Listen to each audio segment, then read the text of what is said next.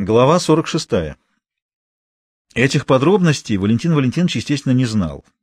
Он понимал, что Шеренца убьют, шел на это, явившись в гротеск, и не жалел, убийц не жалеют. Он вообще не против смертной казни, но применять ее следует только в одном случае — к убийцам.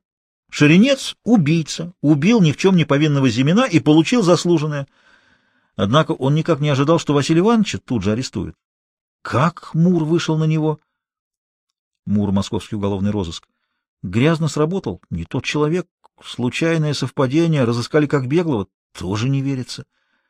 Выдаст ли его Василий Иванович? Какой смысл? Все сделано чужими руками.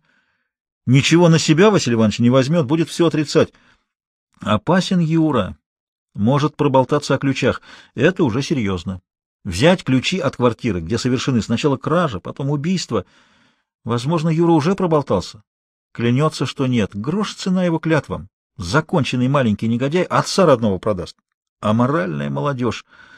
Он кругом обманут. Обманули Шаренец, Юра, люди, выведшие его на Василия Ивановича, сам Василий Иванович, так глупо севший в тюрьму. Круг смыкается, надо спешить. Пора кончать с фабрикой, исчезнуть, улетучиться. Сегодня грузится второй вагон. Нужна минимум неделя, чтобы отгрузить еще три. Есть ли у него эта неделя? Должна быть. Слишком далеко зашло, чтобы он отказался от приза. Неделю Василий Иванович уж во всяком случае продержится.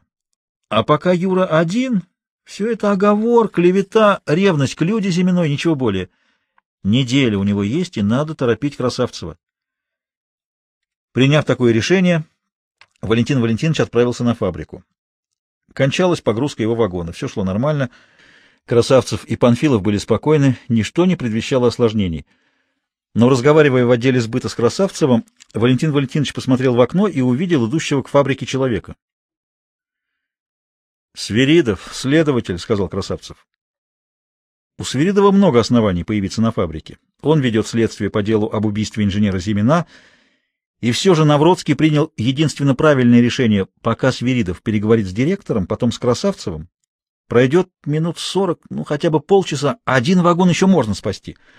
На складе он сунул Панфилову пятерку, расписался в получении товара, взял накладные и вышел на товарный двор. Пыхтел паровозик, составитель опломбировывал вагоны, Навродский и составителю, и машинисту сунул по рублю, паровозик дал гудок, состав тронулся, Валентин Валентинович вышел за ними из фабричных ворот. Минуя окраинные склады, пакгаузы, фабрики и заводы, Маленький состав медленно уходил вперед к товарной станции. Навродский смотрел ему вслед. Хорошая операция сорвалась, жалко. Но ничего, эти склады, пакгаузы, фабрики и заводы — все будет принадлежать ему. Его время придет. Важно еще немного продержаться.